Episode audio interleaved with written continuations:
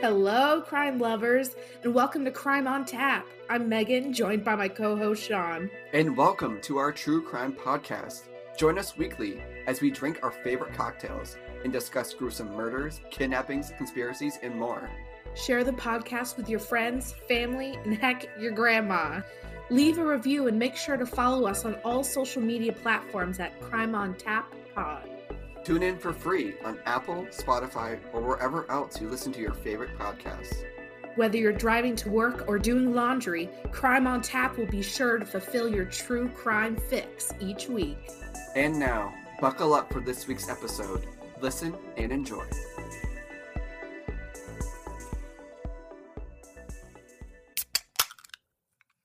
Hello, everyone. We're back yet again.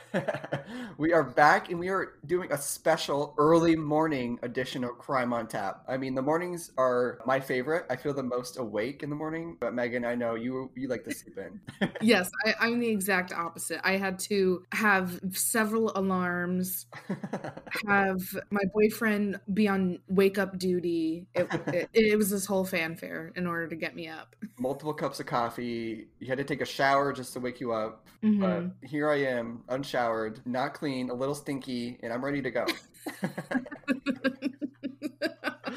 TMI, right? Is that is that what the kids say nowadays? I, I think, I don't know. I don't, I don't know. Anyways, welcome back, everybody. If you listened last week, which we really advise you to listen to last week's episode, because if you didn't, you would have no idea what we're talking about today. Right. we are doing the part two of American Murder, The Family Next Door. I am so glad we never have to say that name again. yes. I don't know why it just will not stick in my head. It honestly is not a good title. I didn't really, I don't, I don't like it. It's hard to say. Yeah, it's not a good title if the people that have watched it don't even know what it says anymore.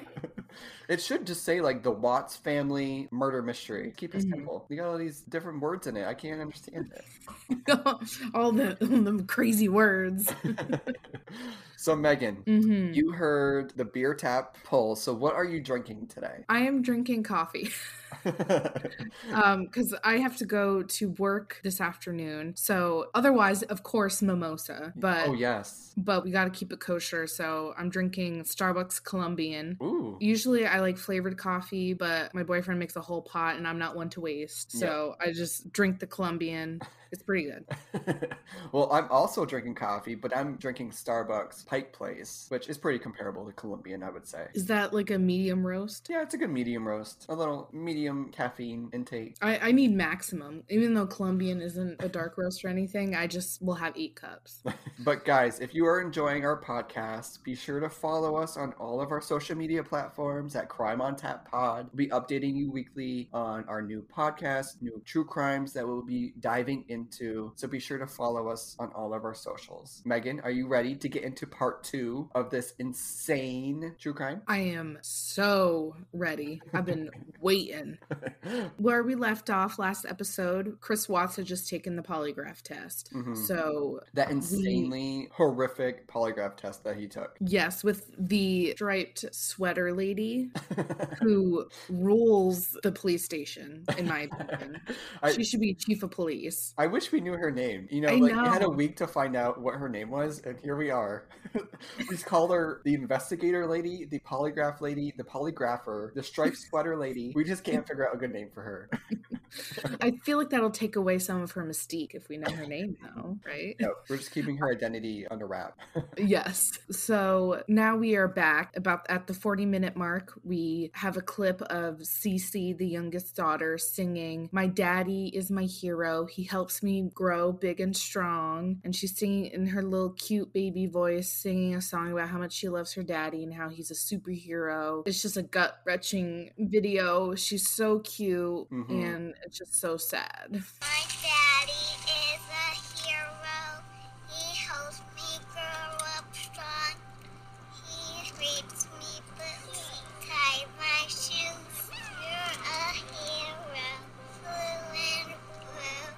Netflix really is pulling heartstrings with this one. Beautifully done documentary where they're showing her father failing the polygraph basically, and then cutting to her a cute little video of her saying that her daddy's her hero. Like you just know something bad is going to happen. Yes, splicing the the cute pictures and videos of the innocent girls is just Mhm. it really makes it tough to watch. Many times I had to pause and take a breath.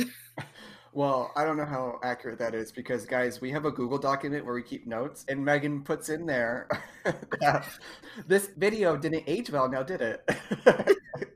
I also said yikes, actually. Yikes, that didn't age well. and then I have a comment that says her his girls love him so much. Yes. So we, we were approaching it at, at diff- from different angles, I guess. yep.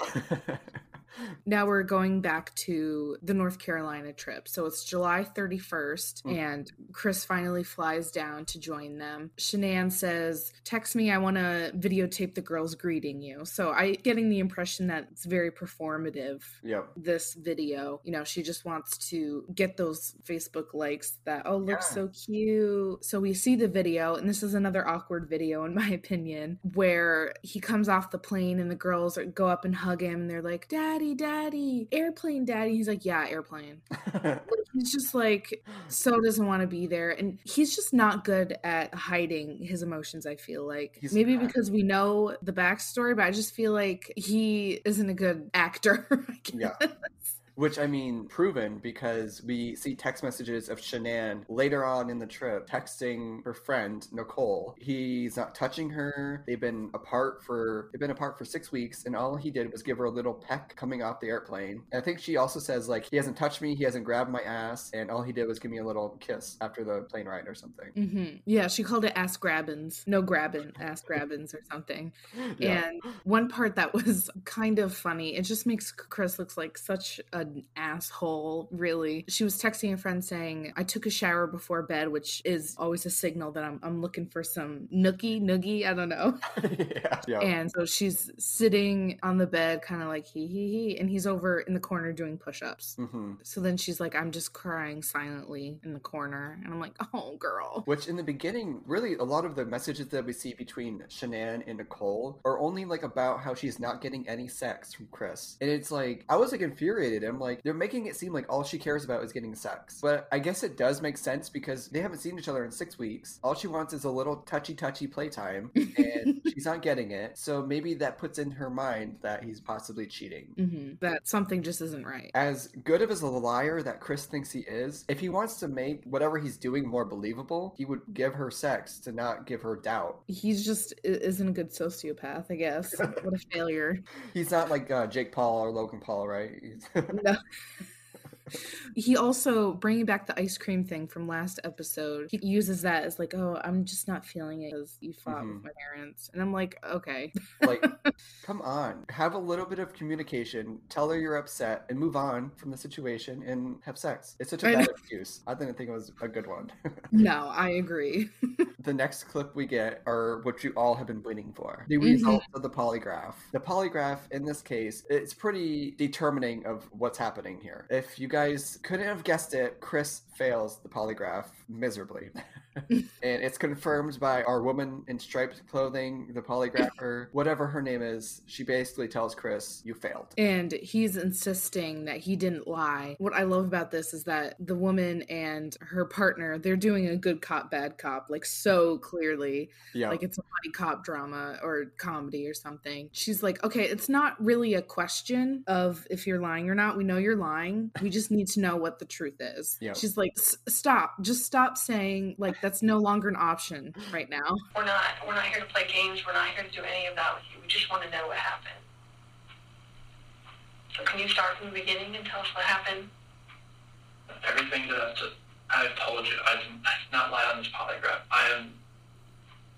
I don't know how much I could. I could tell you right now. Like I did not. And it's, it's not even it's not even an option right now because Uh-huh. you did not pass the polygraph. So I know you were being deceptive. So that's not even an issue, right now. The issue right now is what happened to Shanann, Bella, and Celeste. And I'm pretty sure her partner, what's his name, was Craig or Greg, the other detective in the room. He's Graham. like, he's like, it's up, it's over. We know what's going on. Take a deep breath and just tell us what happened. They're doing a great job. They're doing their job basically. They're like, we know what you said. We know what's going on. We know you're lying about the situation. Just tell us what happened and just come clean. This is the part where I like love the woman in striped clothing so much because she's not intimidated at all. Like, imagine being her after the results are coming through from this lie detector test, basically confirming that this man killed his wife and two children. I don't even know how I re- would react. Like she's just so calm. She's not like intimidated at all. She's doing her job. She's going to get the answers so she can collect her paycheck.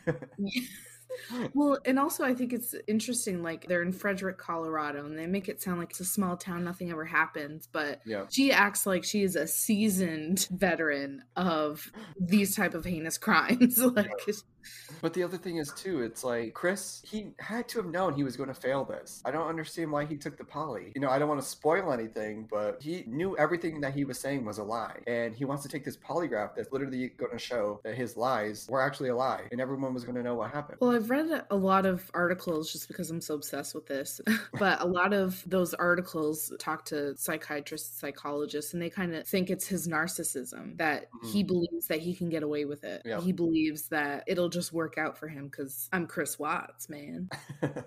so the next scene that we see is of the confirmed mistress. Again, he's lying. He was not only lying to his wife Shanann when she confronted him about there being another woman, but he lied to one of the detectives about cheating on his wife. And now we get proof that a woman by the name of Nicole Kessinger, another Nicole, this time without a K, Yeah, without a K and without an E. yes. And she comes into the police station to talk, and she mentions that nobody knows she's here. Chris doesn't know she's here. Her family doesn't know what's going on. Miss Nicole and Chris, they met at work. Nicole was under the impression that Chris was separated from his wife, or not so much separated, but they were going to be separated. And she confirms and admits that the friendship went beyond a friendship. Right. And then we get pictures kissing on the cheek, a video where she's saying, Oh, you mean so much to me. Thank you so much for coming out here with me, Christopher. I'm having a wonderful time. You mean a lot to me. And I'm glad that you're having a blast. I am so out of breath. The reason why she came forward was because she saw on the news that Shanann was pregnant. Yeah. And she's like, okay, so what he's been telling me clearly things aren't right. And so that made her kind of like, oh God, what else is he lying about? Making her question everything. And she's like, you know what? I'm going to come forward and Yep. help and give everything I can. when Netflix is showing us the photos of Nicole and Chris, it's like again, like he's at this point, he's not even trying to hide it. So there is definitely some like premeditated efforts to end the relationship. He had no thinking of ever saving the relationship with Shanann because for one, he was clearly taking photos with his mistress. He's not giving Shanann sex, which is another clear sign of there's probably something going on. But I mean, from what you can see early on, he was not even trying to hide it anymore. Clearly, something was going to happen. He was going to end the relationship one way or another. It's just sad that it ended the way it did. Yeah. And I feel bad for Nicole without an E. Sad about her name or the situation. both um their entire relationship was based on lies she couldn't make informed decisions because she had no idea what she was getting into um, so now we get a cut back to the polygraph room, which I'm sorry, guys, if you can't keep up. There's a lot of like forward, then they go backwards. It's just a lot to keep up with. hmm each clip they add more information to what we Yeah. already know yeah it's interesting Um, so now we are back in the polygraph room where the detectives are talking to Chris, trying to get answers out of him. They bring up his mistress, Nicole, and they basically say, We already knew about it. Chris confirms he doesn't lie anymore. I think he's realizing that he's in a situation that he's not going to be able to get out of. So he might as well start telling the truth about some things to maybe make more lies to make those might seem believable. If he admits cheating on Shanann, maybe some future lies that he tells, they'll think that he's telling the truth. My takeaway from it. I kind of got that feeling too. Like he even kind of tries to justify failing it. Like I never hurt Shanann physically. I did hurt her emotionally. Like oh Yeah. that that's why I failed because of this nuanced sort of thing. And they just don't buy it. I know. I mean, that's the thing. When you are a proven liar, it's really hard to get your reputation back, especially in a situation as extreme as this. This isn't just like a cheating on my wife situation, getting a divorce. This is like people are missing, your family's missing, and you're lying. So what else are you lying about?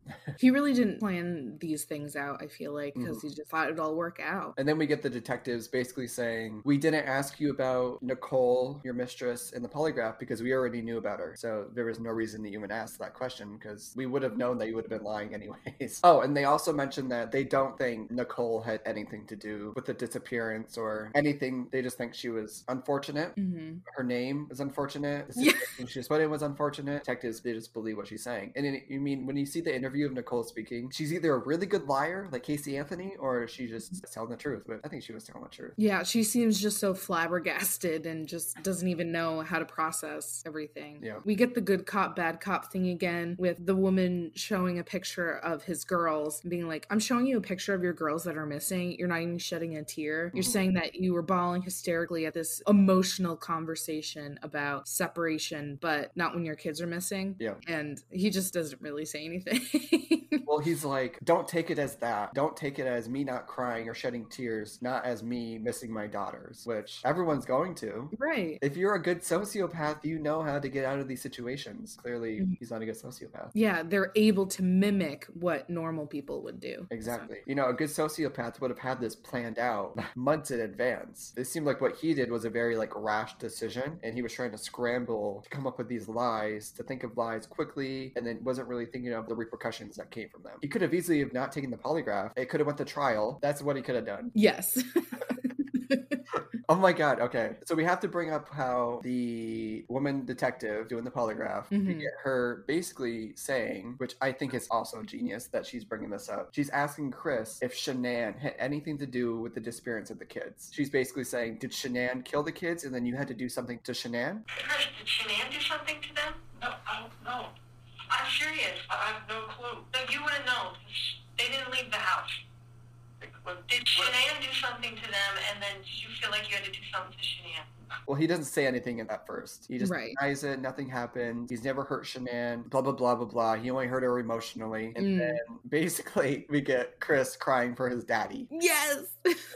It's like, I want to talk to my daddy. He's begging like the detectives to talk to his dad in private. The detectives were like, I don't know, like should we let him? But you know, like just of course they're going to let him talk because he's in a vulnerable situation, so they want as many answers they can get. I guarantee that they talked to the father before. I bet the father was watching the polygraph test and everything, and Mhm. they probably had him prepped and ready to go in there to get answers out of Chris. So they do talk alone, but it's all recorded with Mhm. Chris' father. They're like, yeah, we'll let your dad in if you tell him what happened. He's like, okay, I'll tell him everything. So next we cut into his father coming in to the polygraph room. The detectives leave. It's just Chris and his dad. And basically his dad is, WTF is going on, Chris? You need to tell me what happened. You need to tell me what's going on. Where are the girls? Begging him for any information that he could tell. Chris kind of starts off by saying, I don't think that they're going to let me go. And his dad was like, Any reason they shouldn't let you go? Kind of prompting him, which I think totally goes along with your theory that they prepped the dad before, kind of like, he failed the polygraph. We got to get the truth out of him. Yeah. And I'm sure the dad, being his father, was trying to give him the benefit of the doubt. He almost mm-hmm. seemed relieved when Chris gives his story that was pretty much handed to him on a silver platter. Yep. And we both, without even talking, we both had this assumption. Yes! Which is that crazy. he was like, "Oh, actually, Shanann smothered the girls, and I just in a rage choked her, Mhm. and I didn't know what to do, so I just got rid of the bodies." But he tells his dad what he did. And I feel like our detective lady friend did that to see if he would take the bait, and like, oh, he's lying. I handed him this story. We know he's lying. I just said Yeah. it two minutes ago.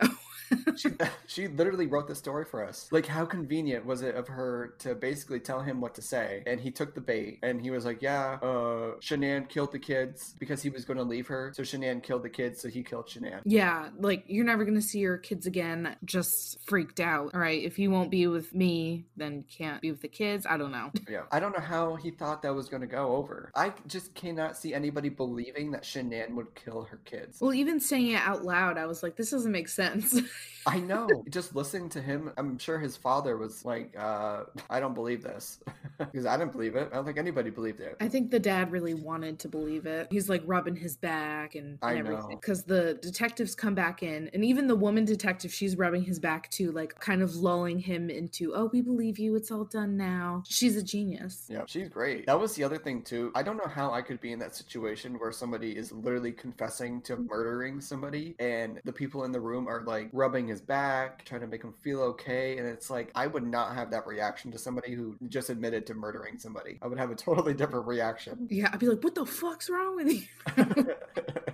yeah, so the detectives come back in and they're like, "You got to tell us where the bodies are." And he's like, "They're never coming back. They're gone forever." And they're like, "Well, yeah, we yeah we get that, but we need to know where the bodies are." we understand the situation. We know they're dead. Yeah, we're not just gonna leave them out in the middle of wherever. And mm-hmm. he's very reluctant to tell them where the bodies are. He even asks, "Well, what's gonna happen when you find them?" Yeah. Which I find really interesting. And she's like trying to convince him that like you don't want anybody else to find the bodies. You want to tell us where they are so we can find them because you don't want somebody else seeing that. Yeah, and they're and they're trying to appeal to you're still their dad, and you don't want those girls to be out in the cold and and all of this stuff. And he finally admits where they are at the work site we mentioned before, because it's Mhm. all circling back. He buried Shanann in a shallow grave, wrapped in a bed sheet, and he put the girls in the oil tanks. Yeah, which she must have came out of the bed sheet because they found the bed sheet floating around on the oil fields. They ask him, they're like, "What is his bed sheet?" And he's like, "Oh, that's the that's the bed sheet I wrapped him in." So you knew the bed sheet was not buried with her, and you went back in your car without the bed sheet. You're literally just leaving evidence with all of the DNA and everything on it.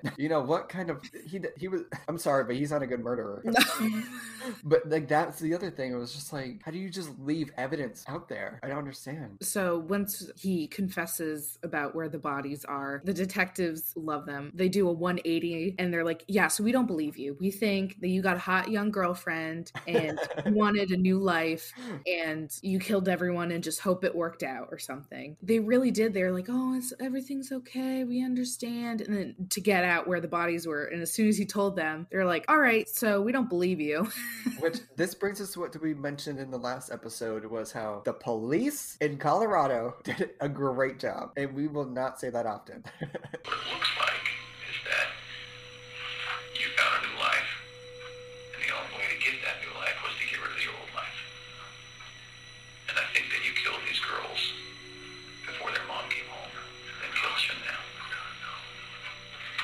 Just, it just doesn't make sense.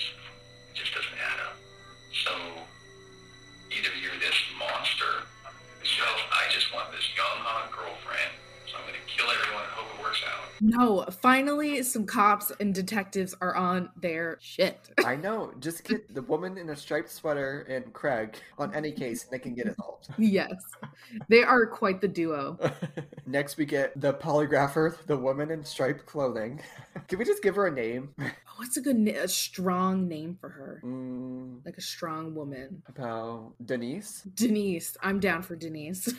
Okay, so the woman in striped clothing, we have officially called her Denise because Okay. it's getting too difficult to keep referring to her to all these other names besides Denise. yes, so she's now Denise. So now we have Denise asking Chris if it's okay if they tell the public that Shanann killed the kids and that Chris had to kill Shanann for killing the kids. And Chris basically is like, "Yep, I want everybody to know that Shanann killed the kids. Tell everybody." hmm And he just keeps repeating, "I didn't. I didn't do anything to them. It's fine if you tell everyone because I didn't do it." Yep. There is somewhat of a case that he can make from this. And He can basically just say that he wanted to get a separation from her and she was enraged. She took off her wedding ring, put it on the nightstand in which Chris found the day she was missing. So he can say she took off her wedding ring, she ran out the room, and she killed the kids. Or it could go tragically in a different direction, not in his favor. Right. The next part, we get like a title card that says three days before the murder. We see shots, picture shots of this letter, this long letter she wrote to him before she left for her trip, talking about how much she loves him and misses what they used to be, and that she's willing to fight for their marriage and she loves their life and loves their family and is going to be a better partner. hmm And this is only three days before she's murdered. This is the trip that she took to Arizona with Nicole for some training or something, right? Yes, with Thrive. Level up with Thrive. oh, God. Oh my god, is there a Thrive community going to come for us? Oh my god, the army of Hun bots. They're gonna be like, They're going to come for us because we're literally blaming Thrive and the MLM community for causing the murder of Shanann. I mean, essentially, they're gonna be like, "Oh, I heard on the podcast that you drink a lot of coffee. You know, it'd be even better. This Thrive patch." it has caffeine in it, absorbs quickly into your skin. Yeah, and it'd start shaking.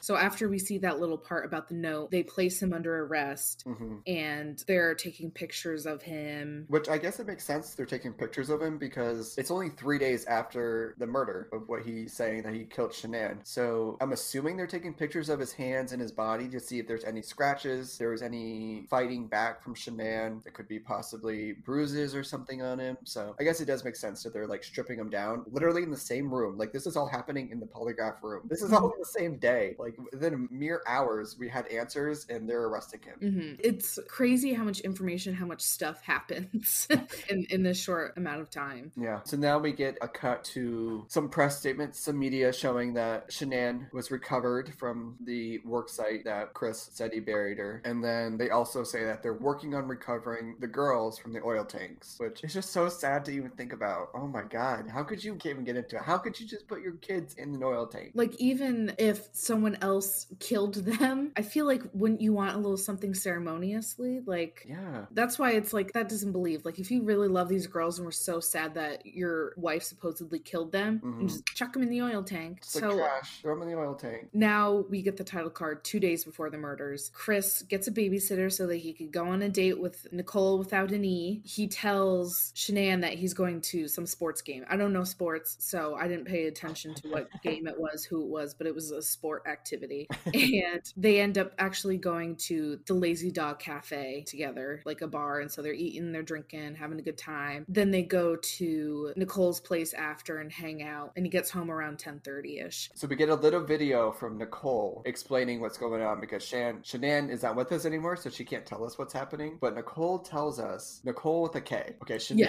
best friend Nicole with a K. She tells us that Shanann saw on her bank statement that there was a charge for the Lazy Dog Cafe, and Shanann's like, "Why is he at the Lazy Dog Cafe?" He said he was going to some sporting event or whatever. He basically lied about where he was going, and she sees Shanann sees on the bill that it was around sixty-three dollars for the meal. She's thinking, why is he spending sixty dollars for a meal for just himself? Because she also looks up the menu for the Lazy Dog Cafe, and she's like, where's all this money? Where is this coming from? Where's these charges coming from? What did he get? She So- even asks, she even point blank asks him, All right, so what'd you order? And he tells her, and she's like, Yeah, that, that comes out to about $35. Like, Yeah. where's the rest? Like, she is investigating. Yeah. And this is the reason mostly that, you know, when she's come home, Nicole, her best friend, was worried about her because she was so distressed that weekend because of figuring this out. And I Yep. mean, at this point, she's like, Okay, I mean, there has to be an affair. She knows because she has a security camera hooked up to her phone that he doesn't get home until 10:30. And she's like, So he had dinner. What did he do in between dinner and 10:30? Yeah, we hear from Nicole, Nicole without an E, saying that the babysitter. Who's the babysitter? We have no idea who the babysitter is. Is she even real? Or did he just put the kids in the bedroom and, you know, just leave? We don't have any idea who this babysitter is. I feel like the babysitter could have given us a lot of information about what was going on. Yeah, that's surprising that they they didn't contact the babysitter. My thought was maybe that the kids had already passed away. hmm But that isn't the case. They were they are still alive at this point. Or maybe Chris had a little help from Danny the nanny. I can't even talk about her. I'm triggered. but I think it is confirmed that the kids are still alive at this point because we get video footage of Chris going to a gas station to get change for what he says to pay the babysitter. Right. You know, yeah. it could be a coincidence that he's getting change. He could have been using that change for something else, but he says he's paying the babysitter. We kind of have to believe that. Well, I just have trouble believing anything he says, so that's why I'm even questioning details of a babysitter. Yes. but I think it was like Nicole telepathy in the situation. When I was watching this, when Nicole with, without an E was like, we were at the Lazy Dog Cafe. And then you get the clip of Nicole with a K, Shanann's best friend, saying, yeah, Shanann was like, he was at the Lazy Dog Cafe. I was like, they are thinking alike. They are on the same page. Give them their, their phone numbers. They're going to go get a drink together. They're just like solving this case by themselves. Yes. the next part that we see is kind of the repercussions of Chris claiming that Shanann killed the girls. The media and the public eat that up. They're like, she was always a crazy, controlling bitch, drove him insane. No wonder he killed her, and she was a narcissist and all this stuff. And how could she do that to her kids? And it's really sad to see. And Shanann's family was getting harassed as well. This is all happening because, like we mentioned before, Shanann shared everything on social media. So people were digging through her social media, her Facebook, looking for anything that they could to prove that Shanann was bossy, she was bitchy, she wanted things done her way. They were just trying to do anything they could. A select, very small group of people. Not a lot of people had Chris's back, but there were some people that were just terrorizing the family and saying that Shanann did kill the kids. Mhm. As a family whose daughter and grandchildren are dead, I mean, that's just so not helpful and very hurtful to them. And Yep. We see Shanann's father saying, like, stop terrorizing our family, worry about your own life or something. It's good advice for basically anything these days. yeah, but sorry, can't do it. Can't can't keep my nose out of anything. I know, right? Here we are diving, diving into their, their family drama. like, guys, you should really stay out of it, except for me. Except for us.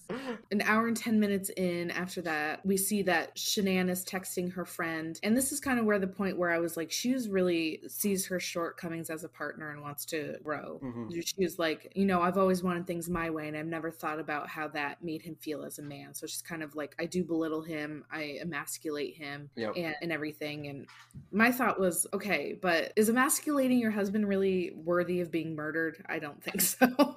that shows that she was pretty woke in her relationship. She knew what she was doing. She recognized her flaws. She maybe would have worked on him, maybe not be as bossy. It's hard to vouch for Chris in any situation in this case, but it might have drove him to do this. I don't want to say that, but it might have been a definite part in it. like an explanation, not an excuse, sort of thing. Yeah, like it was probably a little portion of it, but you could also say that he could have brought it up and could have said that, hey, I don't like the way you talk to me. Maybe you're a little too bossy. Can we work on this together? His out was to find a new woman to live a life with, and then it just escalated from there. There was other ways in the relationship to get this fixed. That's kind of what. I Yes. Very much so. And it's said many times that he just went with the flow. He didn't have to do that. Right. Which I mean, we also hear from the, his neighbor, the iconic neighbor with the video camera. They're saying he doesn't talk. He's very like subdued. He doesn't talk to anybody. So he is just a go with the flow guy. So I am blaming this on Chris. It is his fault for not communicating with Shanann his issues. yes, if you take away anything from this, it is communication, communication, communication. Yes. Which I feel like is a good lesson for all of us to take in our relationships. Yes, agreed. if you have a problem, just bring it up and then hash it out. hmm A title card comes up that's three months after the murder. Now we're in court. And so it kind of goes to the summary of what happened there. And Chris Watts pleads guilty to first degree murder. And first degree is premeditated, is what first Mhm. degree means. Of Shanann, both girls, Bella and Cece, forcible termination of pregnancy, and three counts of unlawful disposing of bodies. Yeah. So he actually, without making any comments to the media or anything, pleads guilty to killing the kids too. It- the public is like, what is going on? What is the truth? I know. It's like, why is he making up all these lies? Then, like, three months later, he's like, hee hee hee, JK, I did kill the kids. It's like, why are you putting everybody through this? I think he's just like, he's reaching for anything, and he recognized that nobody was believing it, and he was just like, okay, I really, I tried everything, and nobody's believing me, so I'll just come clean and possibly, mm-hmm. hopefully, not get the death penalty.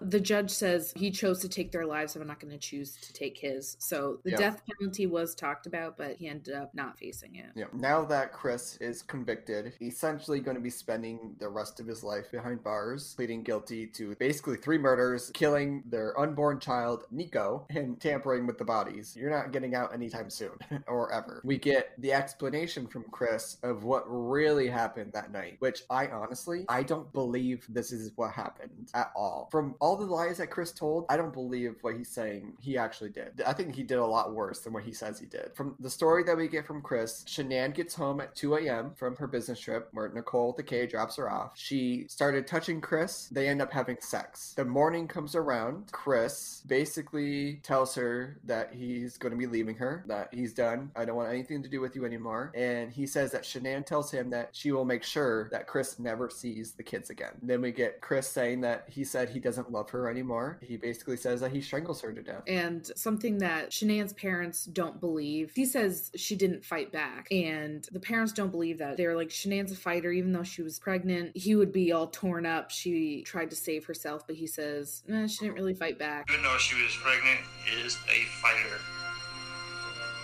I still say he did this while she was sleeping because he would not look the way he looks right now if she was up. I think he was too much of a coward to even confront her on the separation because if he wanted to talk about the separation, he should have done it. He had plenty of time before. He was doing so many shady things in the past. He could have easily have just brought it up before. So that's why I just I personally don't believe that he even confronted her about anything. I believe that he smothered her in her sleep, like the coward he is. Mhm. Or choked her in her sleep. And it's pretty brutal to murder with your bare hands. Like, that's a very personal murder. Yeah, that's again why we go back to them taking pictures of him shirtless and they stripped him down during the polygraph. Because if he did this to Shanann, there's definitely some fight back. No one just takes it. You know? Right. No matter how strong you are, there is definitely something. There's going to be some markings left on your body. Like, fight or flight. I'm a chunky broad, but if I think a car is following me, I'm hauling ass. like, I'm running for my, li- you know, it's just like instinct. You don't just Yep. take it. So we get what happens next. Bella comes into the room and is like, What's wrong with mommy? Because, you know, Shanann's face down on the bed at this point. Yep. And Bella had her little blankie with her. The blankies are mentioned before that they're missing from the house. Yep. And this part, uh, this is when it gets so hard to listen to. yeah. He brings Shanann's body out, wrapped in the bed sheet, puts it on the floor of his truck, and then puts the girls in the car seat with their dead mother laying on the ground. I mean, Yep. just God, I cannot imagine what the girls were going through. And they're asking Chris, what's wrong with mommy? Is mommy okay? It's just so heartbreaking to even just watch this. hmm And they asked, Well, what were the girls doing? And he was like, They were sleepy, holding onto each other, sleeping in each other's arms. And I'm like, They're probably terrified and they only had each other. And Yep. he said it's like a 45 minute to an hour drive out to his work site. And this whole time, you know, he's not thinking, Man, what have I done? He's just on a one track mind. So once he gets to the site, he, it's so hard to say, he takes the girls' blankies, Cece's first, and smothers her with her blankie. And Mhm. Bella is saying, What happened to Cece? And this is so hard. Bella is crying, No, daddy, no, as he's smothering her. And he says, Every time I close my eyes, I hear her saying that. Yep. Following that, there's no remorse. He unenrolls the kids from preschool. He talks to a Mhm. realtor about selling the house, all right after, and Yeah. was testing Nicole without an E about their future together. Yep, like he thought there was ever going to be a future after this. I don't even know what to say. Which I wish we could have saw video of them asking him because they've had to have asked him why he was unrolling the kids from school. They've had to have asked him why he contacted a realtor. No, I just wanted to see his reaction and what he said to those questions. I don't know even what you would say. Why are you enrolling your kids in school? Why are you talking to somebody about selling the house uh, and your family is missing? like enrolling the kids is such a huge red flag because it's like there's no hope that they're coming back sort Yeah. of thing and i feel like because of all of that they they didn't even have an inkling that he didn't do it I know. They say like a lot of times this is all premeditated, but he did it so poorly. He should have done some more premeditation. Is that what it's Mhm. called?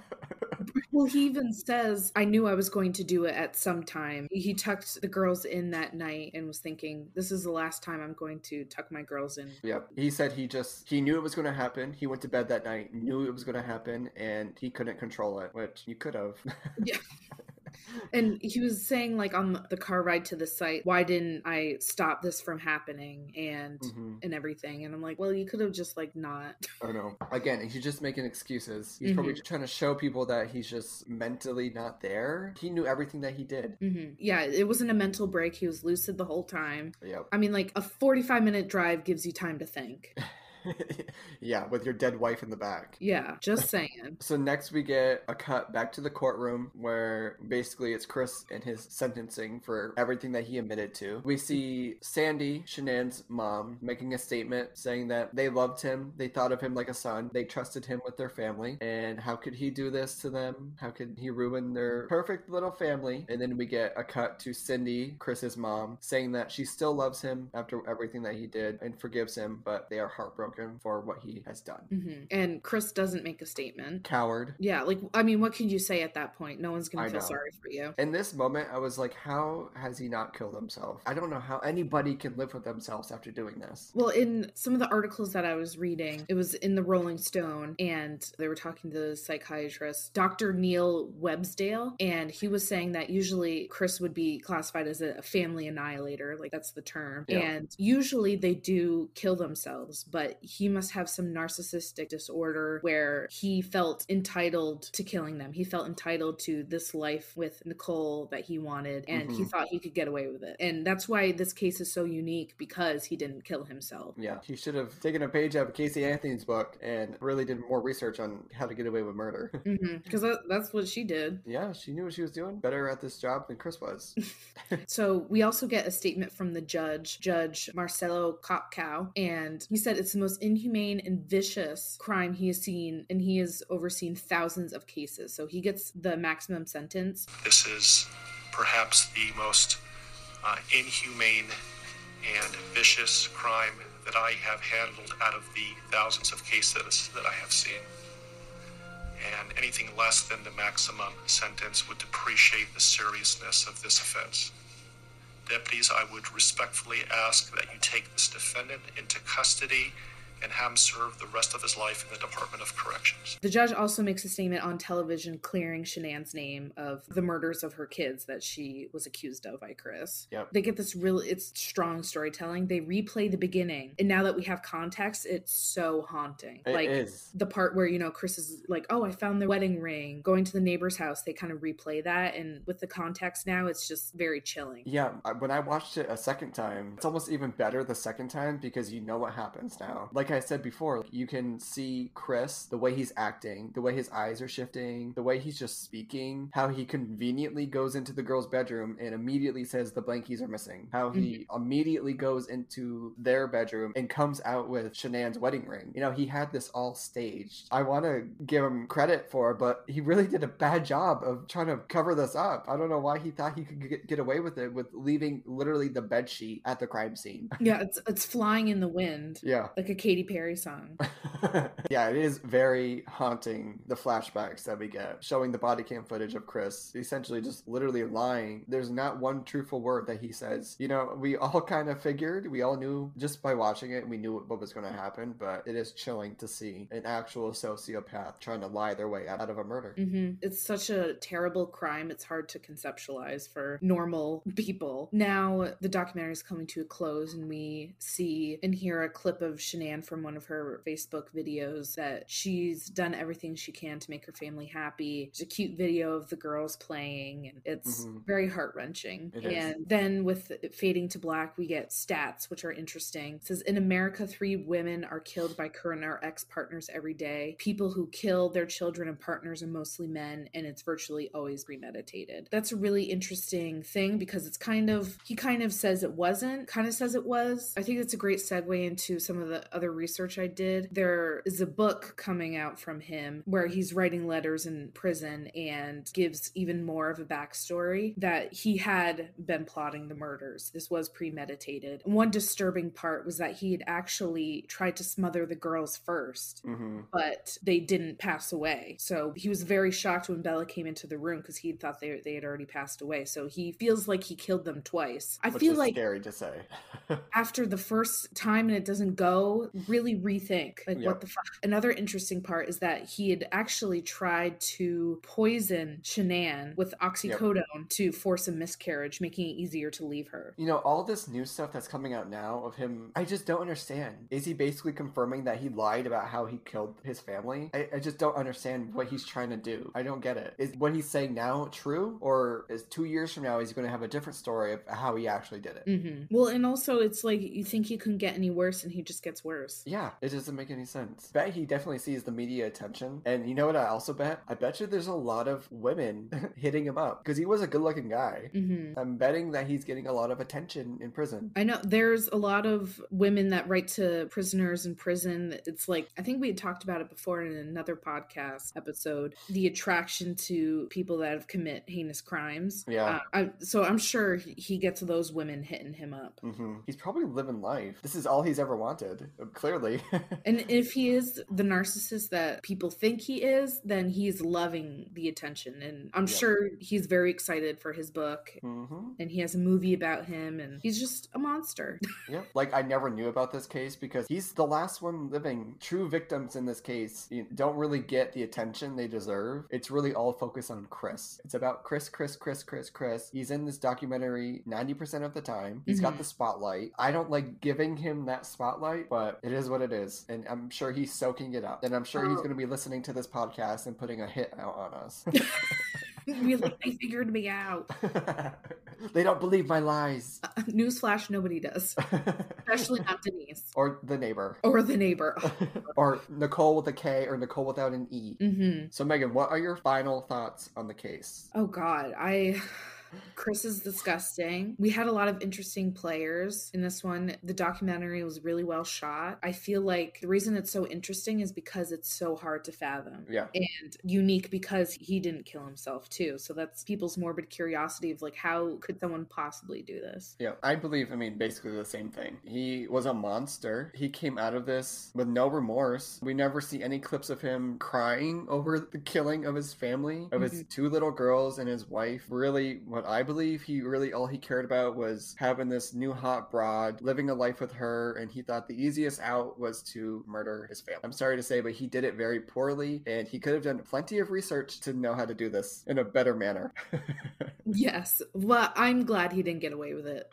Yeah. How could he when we had three queens out to get him? mm-hmm. hmm We had Nicole with a K, Queen, which we hear that she's battling breast cancer. So, Aw. Nicole, we hope you make it through. We also had Queen Denise doing the Mhm. polygraph. And then, oh, we also had his Queen Mistress, Nicole without Mm-hmm. an E, coming forward and telling the police that he was cheating on his wife. Mm-hmm. Guys, thank you so much for joining us on this journey. Yes, it was crazy and wild, but we made it through. We thank you so much for being a part of our first two parter. This was so much fun, Megan. Yes, this was a great one to do, and I had a lot of fun. A lot of intense emotions, but fun too. I'm like so into this case. Like I was on Shanann's Facebook page. I, I recommend everyone to go on her Facebook page. It's a remembering page for Shanann to really see her life before everything that happened. She was an amazing woman. Rest in peace, Shanann. And those little girls. All right, guys. So if you want more content from us, be sure to follow us on all of our social media platforms. We are at Crime on Tap Pod on Instagram, TikTok.